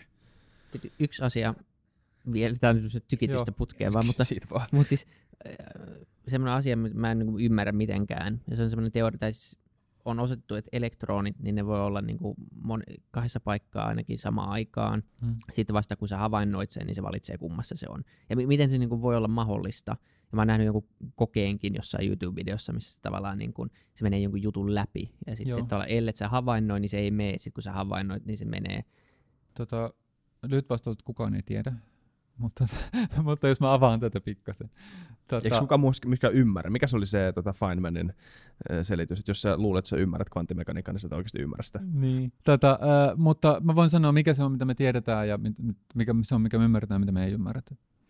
Että meidän arkikäsitys aineesta on se, että tämmöisillä aineklimpeillä on aina tietty paikka, ne on yhdessä paikassa ja niillä on tietty nopeus ja että ne on niin kuin, ja että kun, jos havaitaan äh, lasi tässä paikassa tai lasi tuossa paikassa, niin se on niin kuin siirtynyt näiden paikkojen välillä siitä. Tämä tuntuu niin, niin ilmeiseltä, miksi edes sanoa tämmöistä typerää, mitä muuten voisi ollakaan. Mutta kvanttimekaniikassa ää, tilanne on erilainen. Et siinä se yleisesti ottaen todellisuus on epämääräinen, mikä tarkoittaa sitä, että hiukkasilla, ei ainoastaan alkeishiukkasilla, vaan myös isommilla esineillä ei ole mitään määrättyä paikkaa, vaan niillä on todennäköisyys jakaumalla eri paikoissa. Ja tämä, minkä sä oot, eh, mistä sä oot ehkä nähnyt videon, saattaa olla tämmöinen kaksoisrakokoe, jos on siis tällainen idea, että tota on tota, tällainen joku screeni, joku tämmöinen, mistä joka, jos ne ei pääse läpi, paitsi siihen tehdään kaksi tämmöistä reikää, että kahdesta reiästä pääsee läpi, ja sitten sen takana on seinä, että kun siitä reistä tulee jotain läpi, niin lopulta päätyy sinne, seinään. Sinne seinään. Ja sitten laitetaan näistä reistä jotain läpi ja katsotaan, että millainen kuvio, mihin paikkoihin ne päätyy siellä seinällä. Ja nyt jos ot, tota, otetaan vaikka kiekkopuhallin, että on tämmöisiä, niin kuin, että miten tämä tapahtuu, että on tämmöisiä hiukkasia, joiden arkiskaalalla, että tota, niiden paikka olisi määrätty, niin sitten se hiekajyvä menee joko ylemmästä reiästä tai alemmasta reiästä, ja sitten sinne tulee kaksi semmoista kasaa sinne seinään, missä näkyy se, kummasta reiästä on mennyt. Mutta jos lähdetään vesiaalto tästä, niin vesiaallolla tapahtuu eri tavalla, että vesiaallossa se kumpikin niistä, että jos vesiaallo on, on niin iso, että se aalto osuu niihin molempiin reikiin, niin silloin kummastakin reiästä syntyy uusi aalto. Tätä on muuten helppo kokeilla itsekin vedessä. Laittaa tota jonkun sellaisen, missä on kaksi tämmöistä reik- vaikka missä on kaksi reikää ja katsoo, mitä niillä aalloilla tapahtuu. Ja sitten ne aallot, kummastakin reiästä lähtee sitten aalto, ja sitten sinne seinään muodostuu tämmöinen kuvio riippuen siitä, että jos sinne seinään saapuu molemmista aalloista aallon harja, niin sitten sinne tulee paljon vettä. Jos molemmista ollaan aallon pohjassa, niin saapuu vähän ja sinne syntyy tämmöinen tota, kuvio ö, riippuen siitä, miten nämä aallonharjat ja aallonpohjat siellä menee yhteen. Ja äh, nyt, ja tämä johtuu sitten, jos ne vesimolekyylit törmäilee toisiinsa. Ja sitten nyt kun jos tehdään tämä sama val- ja tiedettiin jo pitkään, että valolla, 1800-luvulta tiedettiin jo, että valolle syntyy tämmöinen interferenssikuvio, joka ajatteli, että okei, että valo on, että valo on, äh, on aaltoliikettä. Et kun tulee valoaalto, niin sitten tapahtuu samalla kuin vesiaalolla ja syntyy tämä interferenssikuvio. Ja sitten äh, kuitenkin 1900-luvulla hahmottiin, että, aha, että valo koostuu tämmöistä yksittäisistä hiukkasista. Tässä ei sinänsä ole mitään ristiriitaa, koska vesiaaltokin koostuu vesimolekyyleistä ja näin. Mutta se mielenkiintoista on se, mitä tapahtuu, kun me lähetetään valoaalto tai valoa, niin että me lähetetään yksi tämmöinen valohiukkainen, yksi fotoni kerrallaan. Ja tämä voi toteuttaa myös elektroneilla, millä tahansa hiukkasilla. Ja tota, nyt ajateltaan, että kävisi samalla tavalla kuin jos me lähetetään vettä yksi molekyyli kerrallaan, että joko se menee ylemmästä tai alemmasta reiästä, ja sitten syntyy kaksi semmoista kasaa sinne. Mutta näin ei käy, vaan kun me lähetetään yksi fotoni kerrallaan, niin tota, silti syntyy tämmöinen kuvio. Ja ähm, vaikka nämä fotonit ei niinku tiedä toisistaan mitään. Ja, se, äh, ja sitten joskus selitetään, että ikään kuin se fotoni olisi mennyt sama, kummastakin aukosta samaan aikaan ja vaikuttaisi itsensä kanssa, mutta tilanne on se, että kaikki seuraavat väittämät on väärin. Fotoni menee ainoastaan ylemmästä aukosta, fotoni menee ainoastaan alemmasta aukosta, fotoni menee molemmista aukoista, fotoni ei mene kummastakaan aukosta. Ne on kaikki väärin, ja se ongelma tämmöisessä ajattelussa, joka johtaa tämmöisiin mystisiin paradokseihin, ja miten näin voi olla, on se, että siinä ajatellaan, että sillä fotonilla olisi joku tämmöinen jatkuva rata, että se on aina jossain paikassa. Kun to- se, mitä todellisuudessa tapahtuu, on, että on todennäköisyys, aalto, että sillä on tietty todennäköisyys olla mennyt ylemmästä aukosta ja alemmasta aukosta, ja sitten nämä todennäköisyysaallot öö, vaikuttaa toistensa kanssa. Ja sitten kun tehdään, ja se yksinkertainen tapa, yksinkertainen tapa sanoa on sitten, että kun tehdään havainto, ää, niin sitten se fotoni todella päätyy johonkin paikkaan, ja se, siellä seinällä se törmää sinne, ja me katsotaan sitä seinää, ja sitten tämä todennäköisyysaalto määrää sen, että mihin paikkaan se on mennyt. Ja se, että ää, se, mikä tässä, tässä ensinnäkin nämä kvanttiilmiöt on, on niin arkiäärille vieraita, mutta nämä kvanttiilmiöt on myös koko meidän teknologian perusta. Että kaikki elektroniikka, kaikki, kaikki, kaikki, kaikki digitaalisuus, kaikki tietokoneen nykykemia pohjaa kvanttimekaniikkaa ja kvanttimekaniikan ymmärtämiseen. Että tässä ei ole mitään, niin kuin, onko tämä totta vai ei, vaan todellisuus on tällainen. Sitten se, ja se, että miten näitä todennäköisaaltoja käsitellään, niin tämä tunnetaan hyvin. Tämä on toteutettu myös isommilla, tämä kaksoisrokokoe, myös molekyyleillä isoin semmoinen molekyyli, missä on suunnilleen 800 atomia. ja huomataan tämä sama. Ja periaatteessa tämän voisi toteuttaa isommillakin vaikka tota, hiekanjyvillä tai, tai pesäpalloilla. Ja se, se ongelma siinä, ja tässä päästään tähän asian ytimeen, on se, että sen täytyy olla hyvin eristetty ympäristöstään. Eli todella se, me ymmärretään, että jos me tiedetään, että jos meillä on joku molekyyli, joka, lä- joka lähetetään, niin se molekyyli voi muuttaa sisäistä tilansa, lähettää joku fotonin siinä matkalla, ja sitten me nähdään, että, että tuossa se oli. Ja se tarkoittaa sitä, että se kytkeytyy silloin ö, sen fotonin, sen moleky- läpimenon molekyylin tila on sitten on, on sit kytkeytynyt, kytkeytynyt meihin, ja silloin se tiedetään, että okei, että, on ton, se meni tästä ylemmästä aukosta ja se meni tästä alemmasta aukosta. Ja nyt mä puhun niin meidän tiedosta, ja usein tämä esitetäänkin niin meidän tiedon suhteen tästä herätään, että onko tämä niin havaitseminen ja tieto, että onko tämä niin jotenkin, ollaanko me jotenkin, onko havaitsija erityisasemassa. Mutta nykyään se ymmärretään nimenomaan niin, että siinä on kysymys sen, sen systeemin, eli sen läpimenevän fotonin tai molekyylin, ja sen isomman systeemille havaitsijoiden välisestä kytköksestä. Ja se, ja se, mitä siinä tapahtuu, että jos se systeemi vuorovaikuttaa meidän kanssa, että jos me kytkeydytään siihen molekyyliin, niin silloin se molekyylin tila on epämääräinen, mutta me ollaan yhtä lailla epämääräisiä. Eli on sitten olemassa sellainen tila, missä molekyyli on mennyt ylemmästä aukosta ja me havaitaan, että se on mennyt ylemmästä aukosta, molekyyli on mennyt alemmasta aukosta ja me havaitaan, että se on mennyt alemmasta aukosta, mutta ei sellaista tilaa, missä, mutta ne on niin molemmat tämmöisiä meidän mielestä arkijärjen mukaisia. Ei ole siis semmoista, missä me havaitaan, että se on mennyt molemmista aukoista, mutta meillä on selkeä havainto. Tai jos meillä on selkeä havainto, niin sitten se on okay. mennyt tietyllä tavalla. Ja se, mitä tässä ei ymmärretä, se, mä huomaan, että, mä huomaan, että tota, tämä on pikkasen hankala selittää. Ehkä se, ehkä se osoittaa, että mäkään en hahmota tätä niin hyvin. Mä, Mut me, mä luulen, että meissä on vika. ei, ei, ei, mä, mä en usko tätä ollenkaan. Tota, äh, mutta se, se todellisuus on, me tiedetään, että todellisuus on tällainen epämääräinen. Me pystytään laskemaan ne todennäköisyydet näille havainnoille. Se, mitä me ei lopulta ymmärretä, on se, että miksi todennäköisyys, miksi arkielämä näyttää määrätyltä. Eli me pystytään osoittamaan se, että, että on kaksi vaihtoehtoa. On se, että se hiukkainen vuoro vaikuttaa meidän kanssa, että se on mennyt ylemmästä aukosta, me nähdään, että se mennyt ylemmästä aukosta, se on alemmasta aukosta, me nähdään, että se on alemmasta aukosta, mutta me ei ymmärretä se, että miksi näistä ainoastaan jompikumpi valikoituu, ja, ja, ja sitä, että miksi, miksi maailma näyttää määrätyltä. Eli se on, se, se on niinku aika hauska, että se kvanttimekaniikan perusrakenne ei ole matemaattisesti kauhean monimutkainen. Et se on, se on suhteellisen, suhteellisen yksinkertainen, mutta siitä on niinku hirveän vaikea saada irti tällaista asiaa, joka tuntuu aivan ilmeiseltä, että se, että miksi maailma näyttää määrätyltä. Että se, sen suhde tähän arkikokemukseen on hyvin monimutkainen. Voinko mä ottaa askeleen taaksepäin ja kysyä, että mikä on sen, äh, mikä on sen äh, hiukkasen olemisen tila silloin, kun se on siinä niin kuin todennäköisyystilassa? Joo, joo. Tota, siis, se on, siis se on sellainen, että sille ei, sille ei ole määrättyä paikkaa.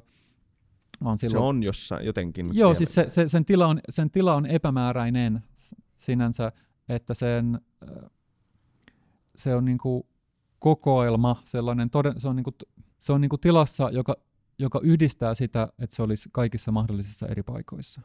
Okei. Okay. Mä luulen, että se on, miksi se on niin vaikea, niin mä taisin sitä peilaa niin esineisiin. Mä katson mun konetta niin. tällä hetkellä. Niin. Sehän se on pakko olla, koska mm. se on, mutta tämä on niin kuin, tämän ei ole asia siis samalla tavalla. Et se, siksi se, tai siis jotenkin ehkä siksi se on niin kuin mahdollista myös, että se on epämääräinen ja se on kaikkialla, vaikka se ei ole Niin, niin, si, niin siis periaatteessa on sama voisi tosiaan ko, ko, tota, toteuttaa vaikka ihmisille siten, että on kaksi ovea, jos niiden pitää mennä, mutta mut pitää olla täysin pimeää tästä, että, ne, että ne, ei saa olla niille sanotaan vuorovaikutusta ympäristön kanssa, mutta se tosiaan ne pitäisi niinku eristää täydellisesti siitä ympäristöstä.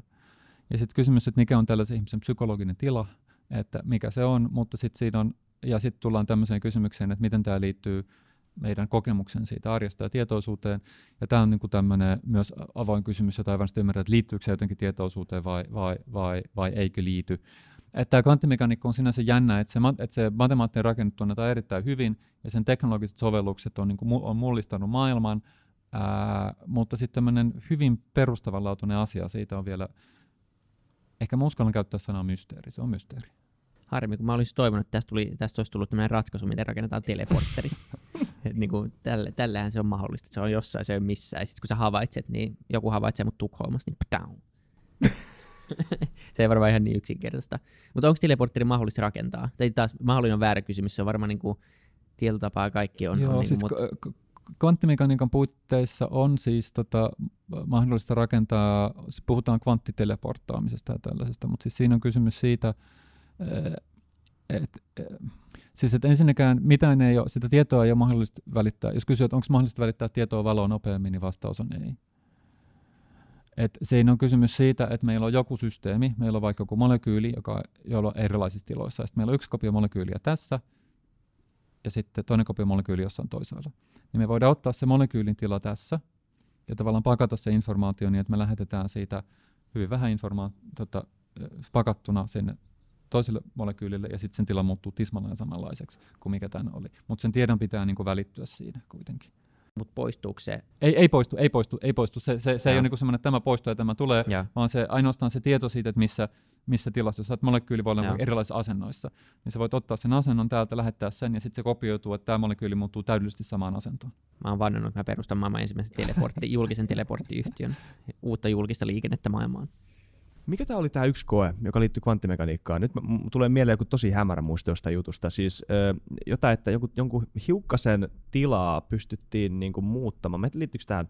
Jonkun hiukkasen tilaa pystyttiin muuttamaan jollain toisella saarella, vaan muuttamalla jotain, jotain niinku siihen liitettyä hittomerkeissä hiukkasta jollain toisella saarella. Ja, niinku reaaliaikaisesti. Aa, tota... Öö, Ring a bell. Öö, mun on Bell, joo kyllä, kysymys on noin Bellin, Bellin Oikeesti? What? Kyllä. Miten tämä maailma toimii näin? Mitä tämä. Eli sä havainnoit se, se oli olemassa. Kyllä. Tota, äh, äh, tässä on siis, mä, joo, siis kysymys on joo. yksinkertaisimmillaan tämmöisestä asiasta, että äh, jos meillä on vaikka, meillä on, yksi, meillä on hiukkanen, joka hajoaa kahdeksi hiukkaseksi, ja sanotaan, va, tota, että sanotaan nyt vaikka yksinkertaisuuden vuoksi, että tämän, että, vaikka mä sanon näin, tota, tämä hiukka, on tämmöinen ominaisuus kuin spin, joka suunnilleen osoittaa sitä, että ne sanotaan vaikka, että ne niinku pyörii johonkin suuntaan. Voi ajatella, se on pikkasen monimutkaisempi, mutta ajatella, että niillä on joku akseli johonkin suuntaan, että ne osoittaa johonkin suuntaan. Ja, on, ja tämä säilyy tämä spin, että kaikkien niiden niinku ak- suuntien, että jos on yksi hiukkanen kostaa tähän suuntaan, aina toinen kostaa vastakkaiseen suuntaan. Otat, meillä on hiukkanen, tota, joka ei ole tämmöistä pyörimistä, joka hajoaa, tai jos spinnia hajoaa kahdessa hiukkasessa, jolla on spin, niin me tiedetään, että se yhden hiukkasen spin, jos se osoittaa johonkin suuntaan, niin se toisen hiukkasen spin osoittaa tismalleen vastakkaiseen suuntaan, koska tämä spin aina säilyy. Mutta tota, ja sitten jos tämä hiukkanen hajoaa, nämä kaksi hiukkasta matkaa eri suuntiin, niin me tiedetään täällä, että jos me mitataan tätä hiukkasen spiniä, sen toisen, se osoittaa tähän suuntaan, niin me tiedetään välittömästi, mihin se toisen hiukkasen spin suuntaan se toisen hiukkasen spin osoittaa. Ja tämä homma juju ja tässähän ei ole sinänsä mitään kummallista. Tämä voisi olla klassisessa fysiikassa tällä, että se tänne, me vaan tiedetään. Ne on koko ajan ollut sillä mutta me vaan tiedetään, että nyt se on näin. Kvanttimekaniikan mukaan on kuitenkin niin, että se tila ei ole määrätty ennen kuin me havaitaan sitä tai niin kuin se kytkeytyy meihin. Ja tota, mikä tarkoittaa sitä, että kun me havaitaan yksi niistä hiukkasista ja huomataan, että, aha, että sen spin osoittaa tähän suuntaan, niin samalla se, sen toisen hiukkasen spin määräytyy, että se osoittaa tota, vastakkaiseen suuntaan, riippumatta siitä, miten kaukana on, vaikka maailmankaikkeuden toisella puolella. Se määräytyy välittömästi. Ja tota, tämä tuntuu sitten äh, kummalliselta, ja muun muassa Einstein oli huolissaan tästä, hän kutsui tätä nimellä spooky action at a distance, eli hämyä, hämykaukovaikutus. Hän mielestäni tosiaan, että kvanttimekaniikka ei kyllä pidä paikkaansa, että tämä on niin, tämä on niin omitustouhua.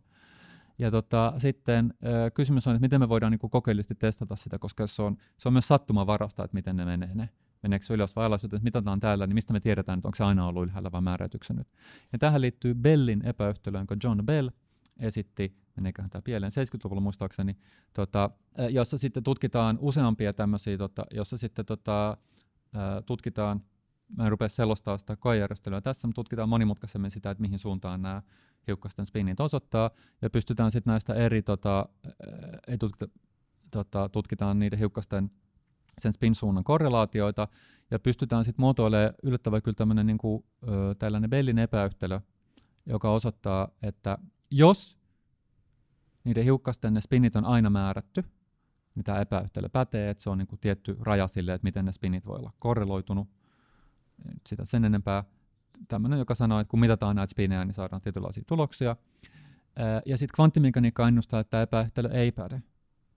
Ja kun tehdään näitä mittauksia, niin huomataan todella, että nämä spinit on jakautunut sellaisella tavalla, että tämä Bellin-nopeuttely rikkoutuu, mikä osoittaa, että se tila ei ole ollut määrätty, vaan että se määräytyy sitten, kun tehdään tämä tota, ää, hava, tota, tämä havainto, mikä on niin kuin yksi todistus sille, että se todellisuus on epämääräinen. Voi tietysti olla, että kvanttimekaniikka on aivan väärin, tässä on joku muu selitys, mutta kaikki muut selitykset on vielä omituisempia. Mm.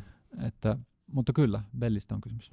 Mutta onko väärin niinku, niinku havainnoida sitä niin, että nämä kaksi hiukkasta jotenkin niinku jossain yhteydessä toistensa kanssa? Miten ne on, molemmat... ne on ne on nimenomaan, sitä sanotaan lomittumiseksi suomeksi, englanniksi entanglement, ehkä kietoutuminen olisi parempi käännös. Kyllä se osoittaa, että ne on, ne on osa samaa kokonaisuutta riippumatta siitä, miten ne kaukana on toisistaan. Tällä tavalla kuitenkaan valitettavasti ei voi välittää informaatiota. Mm, se, johtuu, okay. se johtuu siitä, että se on sattumavarasta, että mihin suuntaan se osoittaa se spin. Joten me voidaan kyllä tehdä koe täällä ja silloin tota, se spin kääntyy tähän suuntaan, mutta me ei voida määrätä sitä, että kumpaan suuntaan se kääntyy.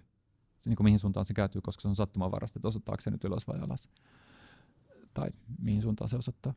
Joten äh, tämä ei niinku riko sitä vastaan. Informaatio ei välity tässä valoa nopeammin, koska tämä ei välitä mitään mm, tietoa. Niin, niin. okei. Okay. Mut wow. Jep. Teleportit tulee. Mi, tuota, yksi niinku, semmoinen kysymys, mitä ei voi olla kysymättä tämmöisessä jaksossa, on totta kai ää, maapallon ulkopuolisesta elämästä mm. ja, ja avaruusolioista, mitä nyt halutaan kutsua mm. sitä elämää, niin, niin tota, mitä sun mielestä, millä todennäköisyydellä ylipäätänsä on niin kuin muuta elämää kuin me, ja sitten se, että tota, millä todennäköisyydellä me löydetään sitä, sitä elämää, tai se elämää niin kuin lähitulevaisuudesta ikinä. Joo. No, ja olisi pitänyt oppia, ettei saa kysyä neljä kysymystä samaan aikaan. no, t- no t- tähän ei siis liity mun omaan tutkimusaiheeseen, mä voin kertoa omia mietteitäni tästä aiheesta kuitenkin, kun nyt kerta kysyttiin. Tota, me ei tiedetä, onko maailmankaikkeudessa muuta elämää kuin me. Ja tota, Arthur C. Clarkea vähän väärin siteeratakseni, niin joko me ollaan yksi maailmankaikkeudessa tai me ei olla, ja kumpikin vaihtoehto on ihmeellinen. Ja äh, tätä elämän syntyähän on tutkittu, mutta toistaiseksi ainoa esimerkki elämästä, mikä meillä on maapallolla, ja kaikki elämä, mikä on maapallolla, on, on lähtöisin samasta itseään kopioivasta rakenteesta, joka sitten on levinnyt ympäri maapalloa. Äh, ja jos me löydettäisiin aurinkokunnasta jäänteitä riippumattomasta elämästä, joka on, joka on syntynyt eri tavalla, niin se olisi vahva osoitus siitä, että elämää luultavasti on muuallakin koska silloin me tiedetään, että meillä on ainakin kaksi tapausta. Koska nyt meillä on vain yksi tapaus, me tiedetään, että mahdotonta sanoa, onko se todennäköistä vai ei. Ö, eli tässä mielessä me ei tiedetä, onko olemassa mitään elämää löydettävänä. Ja niitä, mutta tätä elämäähän etsitään kahdella erilaisella tavalla. Monet varmaan tietää tämän SETI-projektin, Search for Extraterrestrial Intelligence, millä niin etsitään radiosignaaleja tai tämmöisiä, mitä sivilisaatiot olisi lähettänyt. se on yksi, ja sitten vähän, ja ja siihen liittyen sit voidaan myös etsiä tämmöisiä astrofysikaalisia signaaleja, miksi nähdään vaikka ää, tähtien ympärillä jonkun tämmöisen superkehittyneen sivilisaatio, jotain teknologista romua tai jotain tämmöistä, mitä ei voida selittää. Näitähän on niin katsottu, että löytyykö tällaista, ja joskus on ollut tämmöisiä, että voisi olla tämmöistä, mutta ne on niin kuin aina selittynyt jollain muulla. Ja sitten toinen asia on se, että nyt kun me pystytään havaitsemaan yksittäisiä planeettoja, eksoplaneettoja, eli aurinkokunnan ulkopuolisia planeettoja, ja me pystytään myös saamaan tietoa niiden ilmakehästä sillä perusteella, että millaista valoa tulee, ää, niin kun havainnot paranee, niin periaatteessa sen ilmankehän koostumuksesta olisi mahdollista ehkä päätellä, että onko siellä elämää, koska on sellaisia prosesseja, missä syntyy tällaisia aineita, joita on sit muissa kuin tämmöisissä elollisissa prosesseissa hyvin vaikea tuottaa. Mutta se on niinku, tämä ei ole mun ala, ja mä kysyin yhdeltä alan tota, asiantuntijalta toissa kuussa varmaankin, tota, että et, että mitenkään, että pystytäänkö todella sanomaan, että elämä on löytynyt, ja se nyt oli sellainen, että no, että jos tuuria käy, niin jotain viitteitä voitaisiin saada, mutta sitä on hyvin vaikea, niin kuin, hyvin vaikea lopulta sulkea pois sitä mahdollisuutta, etteikö voisi olla joku prosessi, joka olisi tuottanut jotain samanlaista. Mutta nämä on niin kuin ne kaksi pääasiallista mahdollisuutta. Oh, niin siis sen lisäksi tietysti, että aurinkokunnasta voidaan löytää elämän jäänteitä. Sitten toinen on tämä SETI ja muut tämmöiset astrofysikaaliset havainnot. Ja kolmas on tämä eksoplaneettojen ilmakehän tutkiminen. Neil deGrasse Tyson sanoi just, että se, että väitetään, että että tota, missään ei ole elämää muualla kuin täällä nyt, ja sanon, väitetään, että se pitää niinku paikkaansa, niin se on sama kuin se menisit valtamereen ja ottaisi suunnilleen yhden, yhden tota, kädellisen hiekkaa ylös, ja sitten toteasit, että valtamerissä ei ole valaita. Niin, sitä, niin sitähän me ei tiedetä. Että tota, on esitetty tämmöisiä kysymyksiä, että esimerkiksi niin sanottu Fermin paradoksi, joka on se, että jos teknologinen sivilisaatio kehittyy ja lähtee leviämään, niin se aikaskaala sekä niiden signaalien lähettäminen siellä ympäri lennurataa, että sitten lennuratahan vaan niin suunnilleen sadan, skaala on niin 100 000 valovuotta, mikä on inhimillisen skaala iso asia, mutta jos ajattelee, että on satoja miljoonia vuosia aikaa kehittää näitä sivilisaatioita, niin siinä signaali tehtiin kulkea pitkiä poikin. Puhun, tai edes sitten tämmöiselle niin leviämiselle ympäri maailmankaikkeutta, että jos on sivilisaatio, joka on olemassa 10 miljoonaa vuotta, niin se ehtii jo levittäytyä siinä aika pitkälle. Että, että miksei, miksei ketään on nähty, miksei, tota, miksei meillä ole mitään signa- signaaleja, mutta tässä on niin paljon asioita, mitä me ei tiedetä, me ei tiedetä mikä on se elämän synnyn todennäköisyys, me ei tiedetä, että mikä on ää, sitten todennäköisesti jos syntyy elämää, että syntyykö tämmöistä ää, monimutkaista elämää, missä on monimutkaisia rakenteita, vai jääkö se jollekin, että siinä on jotain yksisoluisia niin. tota, eliöitä, ja sitten, että syntyykö teknologiaa, kuinka pitkäikäisiä teknologiset sivilisaatiot on. Tällä hetkellä se yksi datapiste, mikä meillä vaikuttaa siltä, että ei kovin pitkäikäisiä, ja ja, ja tällaisia, että mun mielestä ei ole, ei ole mysteeri se, että mitään ei ole näkynyt, mutta tota, mutta olisi myös voinut olla niin, että jotain nähdään. Et siinä on niin paljon sellaista, mitä, mitä, mistä ei osata sanoa. Voisi olla, että me ollaan vaan ihan täysin myöhässä. Kaikki meni jo. mut tai sitten me ollaan täysin aikaiseksi. Mutta täh, mut, mut tähtiä syntyy vielä, planeettoja on. Nyt me tiedetään, että planeettoja on paljon enemmän kuin mitä on aiemmin ajateltu, että on, että on tyypillistä, että tähtien ympärillä on planeettoja ja näin. Että sen jälkeen, kun ihmiskunta on kuullut sukupuuttoon, niin jos, elä, jos niin voi vielä syntyä uusia sivilisaatioita, että ei tässä ole niin mikään kello vielä pysähtynyt. Kysytäänkö viimeinen kysymys? Kysytään. Tämä on, tämä on pisi, Jos te kuuntelitte Futucastia jossain päin maailma, maailmankaikkeutta, niin hitto. Lähettäkää niitä radioaaltoja tai jotain. Niin, ja tykätkää meitä myös Facebookissa. Joo, ei, ei Facebookissa, vaan Twitterissä, Twitterissä seurata. Joo, menkää seuraamaan meitä Alienit, please. tämä on, ollut, tämä, tämä on meidän pisin jakso. Tämä on yksi, yksi meidän pisimpiä Tämä on ihan, ihan syystä. Kiitos, Voisi jatkaa vielä olet, yhtä kauan. Joo, tämä on ollut ihan törkeä mielenkiintoista tuota, me ollaan kysynyt sama, sama juttu kaikilta. Se tuntuu vähän pieneltä kysymyksestä tämän jakson jälkeen, mutta kysytään nyt kuitenkin, että mikä olisi semmoinen asia, mm, mitkä, minkä sä haluaisit, tai mitä sä haluat, että tapahtuu, että maailmasta tulisi parempi? Ei tarvitsisi liittyä jaksoon. Ja vai joku juttu. uh, meillä tämä ainutlaatuista aikaa ihmiskunnan historiassa.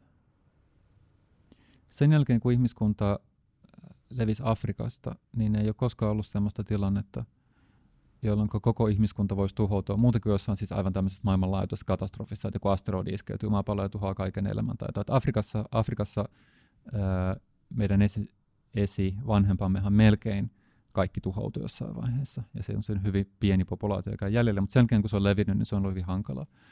Ja nyt on saavuttu sellaiseen tilanteeseen, että ihmiskunnalla on mahdollisuus tuhota oman sivilisaationsa jopa tuhota itsensä. Tietysti joukkotuhoaseilla, tai nyt katastrofaalisella ilmastonmuutoksella, josta ei tiedetä vielä kuinka pahaksi. Että voi olla, että se on vain katastrofi niin kuin se on nyt. Voi olla, että se romahduttaa sivilisaation tai pahimmassa tapauksessa voi olla, että koko ihmiskunta tuhoutuu niin kuin suhteellisen, suhteellisen niin kuin ihmiskunnan historiaa ajatellen lyhyellä aikaskaudella. Ää, mutta toisaalta teknologia, sama teknologia, joka tekee ihmiskunnalle mahdolliseksi hävittää itsensä, on myös ensimmäistä kertaa ihmiskunnan historiassa avannut ovet siihen, että kaikki ihmiset voisivat elää ihmisarvoista elämää, että ei ole sotia, ei ole kulkutauteja, ei ole nälänhätää. Tällaisessa tilanteessa ei olla vielä, ja ihmiskunnan historiassa ei ollut teknologisesti mahdollista. Mutta nyt se olisi. Ne esteet ei ole enää, ei ole enää teknologisia, ne esteet on tämmöisiä yhteiskunnallisia, poliittisia, tällaisia järjestäytymiseen liittyviä. Jos, jos haluat kysyä, mikä on se, mitä mä haluaisin, öö, niin se olisi se, että pystyisimme navigoimaan tästä pullonkaulasta, missä me nyt ollaan, siten, että saadaan kuri joukkotuhaaseet, ilmastonmuutos ja siirrytään tähän yhteiskunnallisen tilaan, yhteiskunnan, tämmöiseen vakaaseen yhteiskunnalliseen tilaan, ihmisarvoiseen, inhimilliseen elämään, jonka jälkeen ihmiskunnan elinkaari voi olla, voi olla miten pitkä tahansa mä luulen, että sitä toivoo suurin, suurin tai toivon mukaan suurin osa ihmisistä ja kuuntelijoista. Jep, toi oli hyvä. Kiitos. Kiitos. Kiitos kutsusta. Kiitos paljon vierailusta. Joo, kiitos.